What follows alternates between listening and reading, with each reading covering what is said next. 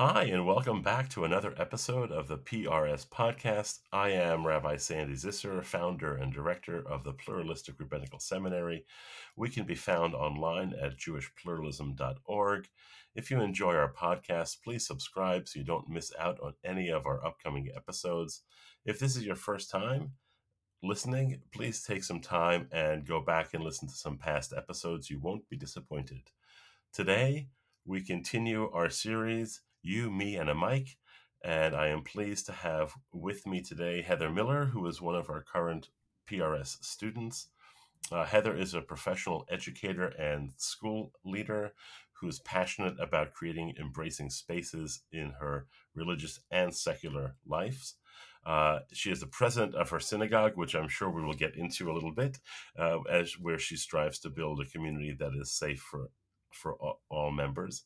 She also merges her skill set to work on committees and projects of various Jewish organizations to help move DEI work forward in Jewish spaces. She is also the founder of the Multitudes, where she designs and facilitates workshops for synagogues and school communities that help cultivate a more racially inclusive lens. We are definitely interested in the work that she does, and of course her background and her life in general. We'll dive into all of that today, hopefully, and give you a bigger picture of who Heather is and what makes Heather, Heather. So Heather, we're really pleased to have you join me this morning. And how are you doing? Well, I'm so happy to be here. It's actually funny hearing my name that many times because in my outside life as an educator, I'm in a field where it's just last names. So I'm excited. Oh, that's fun. That's true. I'm very excited to be here with you this morning. Excellent. So let's just jump right in here. So why don't you tell us a little bit about yourself?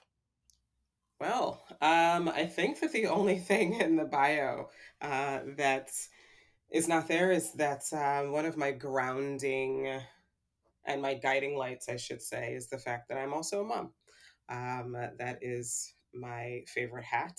And I use that as my guiding light because I'm not just a mom, I'm a single mom, actually. I have three boys, and it's actually because of them that I do just about everything that it is that I do. So like you mentioned, I am the president of my synagogue. I wear a lot of hats. So I'm the president of my synagogue. I'm on the USCJ board. I'm on a committee at UJA Federation New York also. So there's a lot of things in the different parts of my life. I'm also a special educator. So I'm a high school principal. And so I'm juggling a lot of those things, but I find that the common thread there is to make spaces welcoming, no matter whether it's in the secular part of my life or the Jewish part of my life. I just want people to feel welcome and that whatever space that we're occupying in is embracing of all of the parts of themselves. Yeah, that makes total sense. So as you're listing all these pieces, of course, my mind is like, wow, when do you have time for all of that? But, I feel the same way in my life. So I know when you have time for all of that, because if I don't sleep. There you go. Right. Because it's overrated. Right. But right. So no, what I've learned, and I'm sure you would agree, is that if it's a passion, there's time for it. There's time. I have a thing where as long as there is work to be done in the world, there's time to rest later. Yeah. Yes. And whenever later is, we'll figure that out, I guess. Yeah. Yes, sure. So, before we get into the current things that you're doing, and I definitely want to talk about the Multitudes and look into that. So I find that you have a very, very interesting past, definitely in family dynamics. So do you want to talk a little bit about that? Yeah. So, I mean, the parts of that, I think that the part of it where that brought me to PRS in the first place is I grew up in just a not religious household. And at some point when I was in school, in high school, really, I decided to pursue getting really just in touch with Judaism.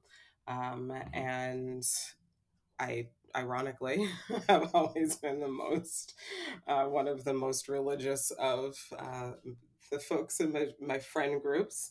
But it just went down a path that led me to minoring in Judaic studies when I was in college, and like trying to teach myself Hebrew, and which I don't recommend. Don't teach it to yourself, take a class. And that just led to just, you know, living a much more actively Jewish life. And many, many moons passed. There's a lot in between there. But I then at some point I decided that pursuing just even more was something. I actually didn't even think that rabbinical school was a door that was open to me, actually. It's just bizarre how it all worked out. Why didn't you think that? I thought that because I mean, it's not apparent here, but I am a Black Jew. And right. We can't see that on the audio. We can't see that on the audio. And I had never seen a Black rabbi before. I had never met a rabbi of color before.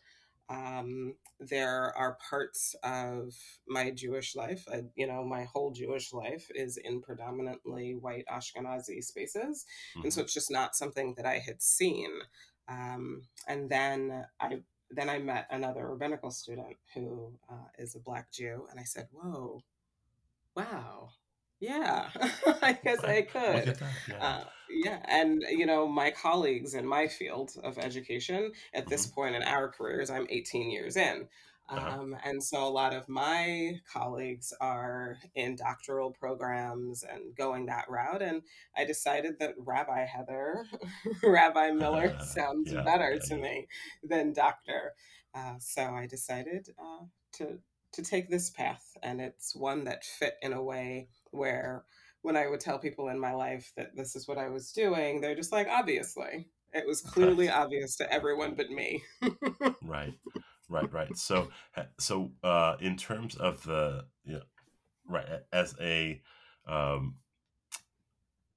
working in the field that you work in, meaning the Jewish side of things, how did you have any issues with being a Jew of color that people were surprised at or didn't think that you were Jewish, or did you ever have issues with that? So I think that's largely, so yes, I have had a lifetime of experiences where I definitely, according to the Jews of Color Initiatives Beyond the Count survey, there's this statistic that identifies that of the survey participants, 80% of the participants identified that they had experienced racism or discrimination in predominantly white Jewish spaces. I definitely have been on the receiving end of that more times than I can count, way more times than I can count. We call it one of the most popular things that happens is what a friend of mine refers to as bageling, which is that thing that people do to try to drop some Yiddish words or some liturgy things just to suss out whether somebody is legitimately Jewish. And that happens more so to people who visibly might not fit what their picture of a Jewish person is, but it's that kind of gatekeeping that makes it so that it's I'm expected to have a story. Two-thirds of Jews of color are born Jewish, but I think that's something that folks don't connect with, not everybody is a convert. Right. And so, like, one, that I have a story, and two, that in the first 45 seconds of meeting somebody, in order to make them comfortable, I have to reveal that story. And we know that Talmudically, that's not a question that you ask. Right. You're not supposed to want some, even if the person is a convert, a person, once you have come out of the mikveh, you are as Jewish as if you were born, so your soul has returned to Judaism, and that's not something that you get to ask of someone. But what we learn, so as a Jew of color, that's just one of those things where I've been told this by rabbis, no less, that it's just something that I have to come to expect, me and my boys, that we have to come to expect it because we look like this. And I think that's one of the hardest parts, is that people have this expectation that we reveal some of the most intimate parts of us, that we have a story, that we tell all of those things, should we have them, like that, that's the price of admission. And so that's definitely one of the things that I am trying to work on in our Jewish spaces, because there's definitely a lot of all of us, I reckon, that is left outside of the synagogue before we walk into those spaces. And wouldn't it be great if we could just bring all of us into the room? Oh, definitely. Yes. So I do actually remember when we first initially spoke, when you were looking into PRS, and I think it's correct that was in our first conversation, you brought that up, that I'm a Jew of color. I was like, and I believe that my response was, okay, so anyway, yes. And yes, great. Exactly what your response I believe that was my response. I think my response was, oh, thanks for sharing. Okay. And anyway, so tell me more about yourself, because it had come up before. Yeah. I'm sure, I'm sure by the time you came to, when you came to speak to me, it was more of like, okay, here's what I have to say and here's how I have to do it. Right. And just put all the cards on the table. It's like there's sometimes when people who, inquire at the seminary, and I get the email for it, and they're in their write-up, they're like, well, I'm gay, or I'm transgender, or I'm this, and my response is, okay, and what about it? Okay, thanks for sharing that, but you didn't have to. And I also feel really sad that you have to feel like you have to share that, because people are like that. That those other folks out there that are they either don't trust or they don't know, and they don't trust what they don't know. It's really what the answer is. But I do remember that moment. I was like, yeah, okay, thanks, Heather. And moving forward. So, next question, and that was one of the things that made it so that I felt that this was, the right path for me. Yeah. So what actually brought you to us, besides that, obviously, besides the amazing interview skills that I have, but what was the thing that actually drew you to PRS in the first place? I think that once I made the decision to go to rabbinical school, I obviously, started looking at all of my options. So when this came up for me, this was during the pandemic, and I decided, I knew that, as I mentioned before, I am 18 years into my career. I am split very evenly down the middle.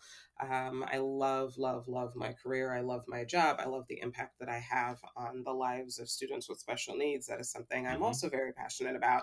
And so I wasn't in a position, also as a single mom, I'm not in a position to have to quit my job, find some sort of part-time source of income, and go to a brick and mortar traditional program for the next 5 years of my life. It's just not a realistic thing that I do. I have kids to put through, I have been putting kids through day school. So I knew that was not going to be a path for me. The traditional route was not going to be it. And then I decided that I was going to look into programs that had remote components and see how I could make those work. I looked at all of them. I won't name them, but I looked at all of them. And then when I found this one, it just seemed to be the right fit, especially just the way, the description of it and the rigor of it. That's something that I could do. I did, you know, my second master's was a virtual program also. And so I was familiar with the juggling of the workload and how it's not the easiest to be able to do the courses that way. And you're working all day and come home and you have class at night and doing papers and all of the time in between. But I was used to that because I had done a program like that. And so it sort of felt like it was a commitment that I was able to make, particularly since at the time I was working from home when we were remote. Right, when we all were working from home. Right. And so the question, next thing, obviously, that comes into my mind is your courses. So what have you found that you like to study the most so far? So I think what is my favorite thing to study so far? Yeah. That's a really difficult question. Okay.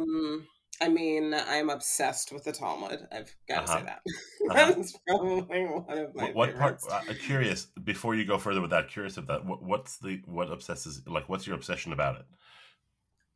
Like, what's the best part for that? So, I mean, I do there's a couple of podcasts that I listen to. There's a lot of Talmud that I have read just because I've gone down different rabbit holes. I am very into mysticism and the study of Shadim and Malachim, angels and demons, and that part of the tradition that has been lost.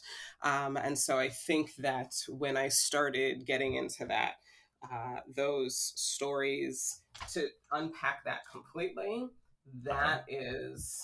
that's a lot of Talmud that you read in order to really dive into that and getting into the legends of the Jews and all of those things. And so it leads you into spaces, and then that opens the door to, I also do Daf Yomi. So, it opens the door to a lot of different study. And I think that's one of the benefits, and it's one of the ways that my Jewish lens crosses over into my secular life as well, because it's a framework of thinking, and it's a way of,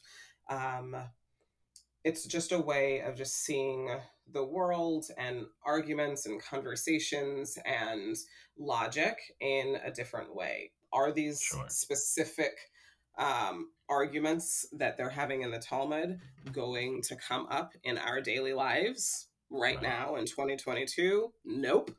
But the way to unpack the things, the issues that do come in, and just the idea of weighing different voices and how you come to a consensus and all of that, it's just, it's the way my brain is wired. And so I really do like being able to break it down and break down the language, and just being able to say oh, it means this, but oh, look at this definition, and it could mean that too. And just the layers. So I definitely love that. Yes, I agree with you. That's really fun. Although as we are recording this, I also am doing Daf Yomi, and we are actually in the throes of Yevomos, which is basically, deeply problematic, but deeply never happened. And if, for those of you listening who don't know what we're talking about, it's all these rules and regulations of if a man dies, who marries the wife, and if there's two wives, how many? It's convoluted beyond belief in many ways. And I always look at that and I'm like, wow. Two things: A, the rabbis really needed full-time jobs, because these conversations were just all over the place, and it's just there. I love watching the progress of it, but you can get very lost in what we're learning now. You can. So the way I, apply that kind of thing is that I am a school principal. And as a school leader, you have to be able to plan for every single possible scenario.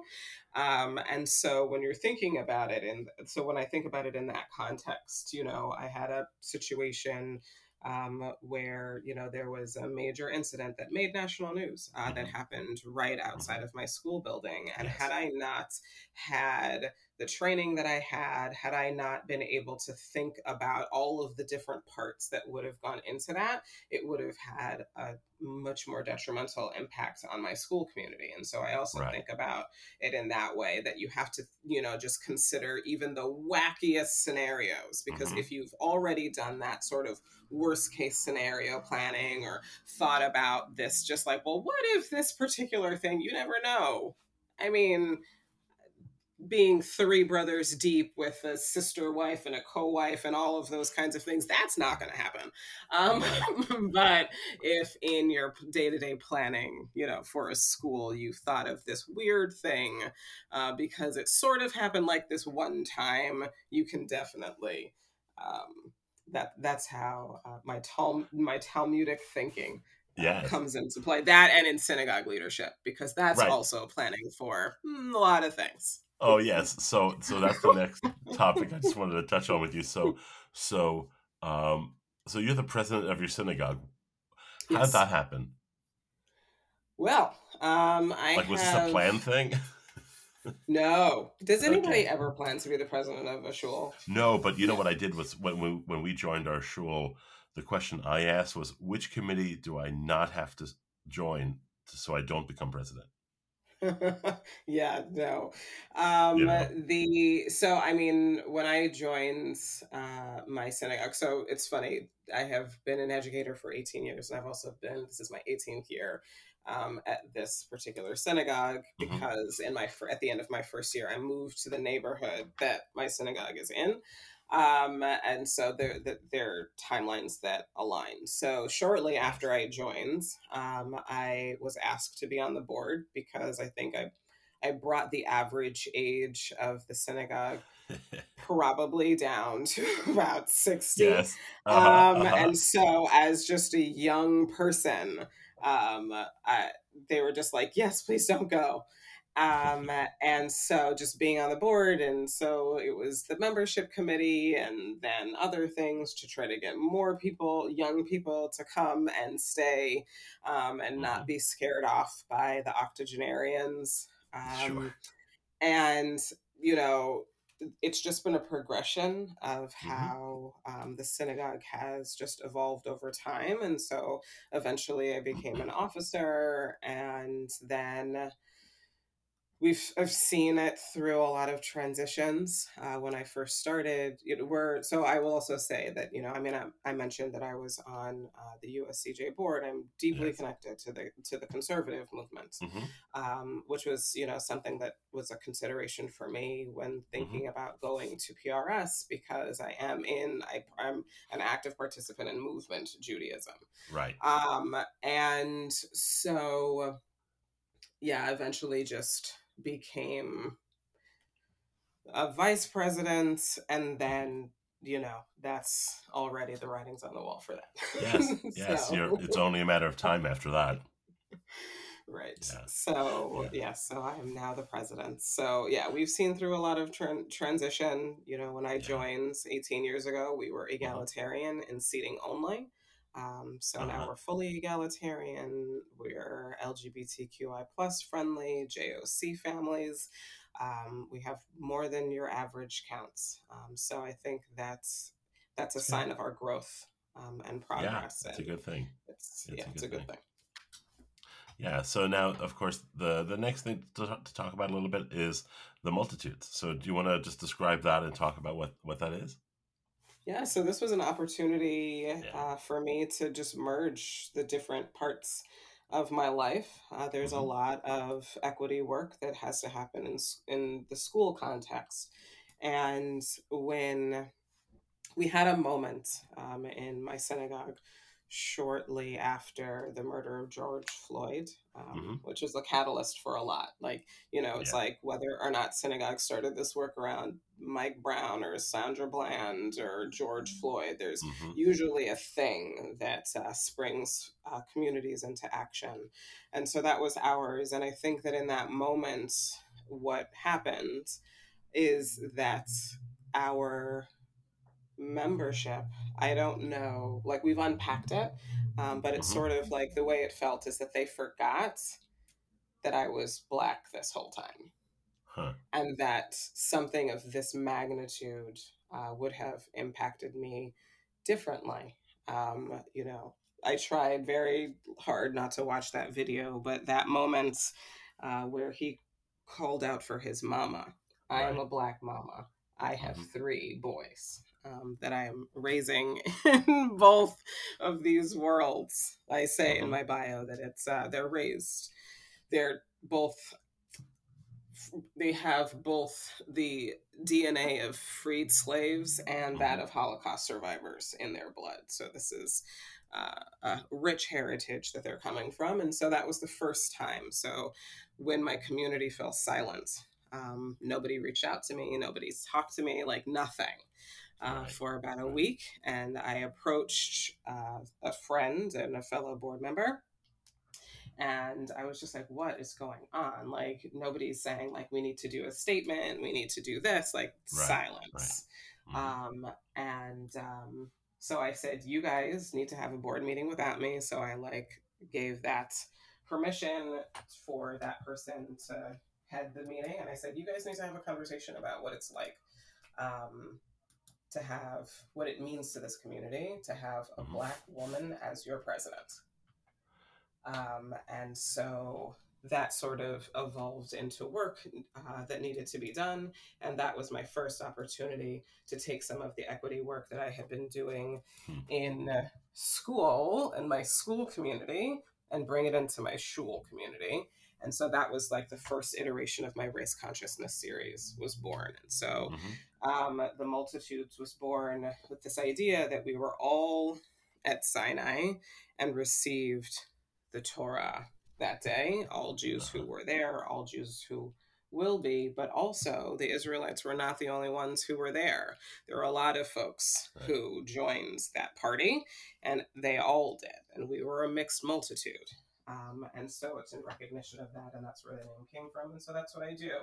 I design workshop series that are aimed at helping communities take a look inward and go on their journey from within and really unpack what implicit bias is, incidents that may have happened in their synagogue spaces, so that they can develop a higher level of race consciousness, but also walk away with tools where they can use that in their everyday lives. And so that's been the work that I've been doing. I've had the pleasure of, between the pieces that I have written through this lens and the workshops that I have facilitated, I've been blessed to be before a lot of folks. Yeah, no, I could see that. So, and now the Multitudes is the backbone of your innovation project at PRS. It is my innovation project. Right. So when I came to PRS, this was like, I had two ideas. One of them is like not a thing. Like I was just like, maybe I should design a curriculum, and then like day schools could use it and camps could use it on how to like train their teachers and camp counselors and group leaders, youth group leaders, on how to do this better. And so like that was the project that I thought that I wanted to do. And then sort of like very shortly after becoming a PRS student, I was invited to do a talk for a conference for USCJ. And then after that, people wanted more of it. And I remember having a call with Rabbi Patrick, and I said, okay, my innovation project is like happening. I don't know what to do. So like I had been going through the courses just like everybody else, and then I was just like, I need to have a website. People are asking for my rates. What are my rates? How do I figure out my rates? It was a whole like panicked moment because I had to like throw it all up in like 2 weeks because it became a thing. This became my topic, and so.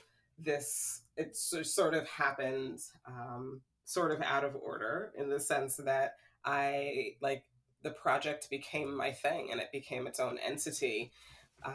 And so it sort of just, I just remember that moment. It's just a very funny memory for me, just saying, like, it's happening right now. I just don't know what I'm supposed to do. Right. Like, I'm flying the plane, but I don't know what I'm doing. Yes, it's one of those moments, right? Yeah. Right. And it's just supposed to be an idea. Right. That's you know, it's some of the greatest things happen that way, you know, where you're like all of a sudden, you know, it's happening and you don't know why and you don't know what to do. And, you know, luckily there was resources you had that you could ask all those really stressful questions to, you know. Yes.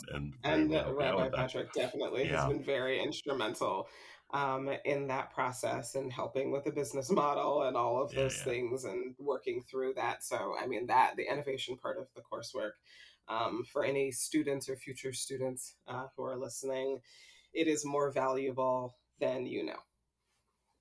Yeah, you know, and what's interesting is that there are many students who say, you know, I'd rather take, you know, Aramaic than have to do innovation, you know, and part of it is the unknown. They don't know what that means, you know, so it's, they're afraid of that unknown. You were sort of thrust into it because you had no choice. You had to figure out. Right. And I think that also just the future of Jewry, unless you happen to be into the pulpit life, which I'm not particularly interested in that at this particular point in my life. Synagogue president is enough.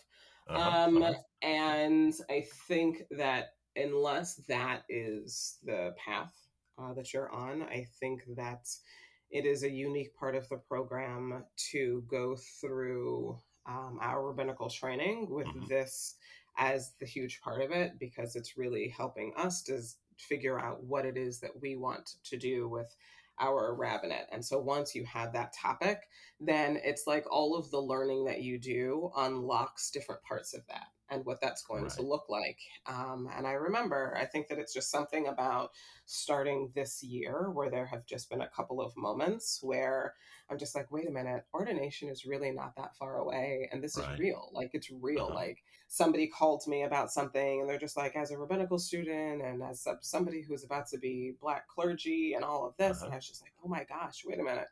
That's true. That's real. That's not like something that's years away anymore. I'm about to be clergy. And that's a big deal. And so it's just something shifted for me this year. And I think that if I didn't have an idea of what I wanted out of my rabbinate, which I developed through going through the growing pains and the ups and downs, and I'm just going to quit all of these things with my innovation project, I don't know if I would have had, if I would know, or I can't say that I 100% know, but what my life as a rabbi would look like. I think that it has really helped me and put me in different spaces where I've been able to work through what me being, you know, the other Rabbi Heather Miller. Is going, because there is one out there. Because there is one out there. Yes, but it's true. But you're definitely vastly different. I know that. So that's good. That's Rav good. Mama is as I like to joke. There you go. Because I love the Talmud. Right. Of course, that makes total sense. And you know what's interesting for me is that the folks that are in your cohort, right? They also, I mean, the name of the multitudes, you know, there's a meaning behind that, right? But I feel like your cohort and even all our other cohorts are the multitudes. You know, they are like, there's a group of people that came together that would never be together. Never be together. I was listening to Rabbi Amanda's episode, that's something that resonated deeply with me also, because I think that one of the things, like I said, I am tied to movement Judaism. I am. Yep. I consider myself a conservative Jew. There are definitely parts of the movement that I don't necessarily agree with current positions on, but there's work being done. And so I think that that's an amazing place to be in, to like get to be behind the scenes and get to see some of that stuff make progress, I should say. But I think that one of the things that I have enjoyed, I didn't always think that I was going to enjoy it, but being in a room,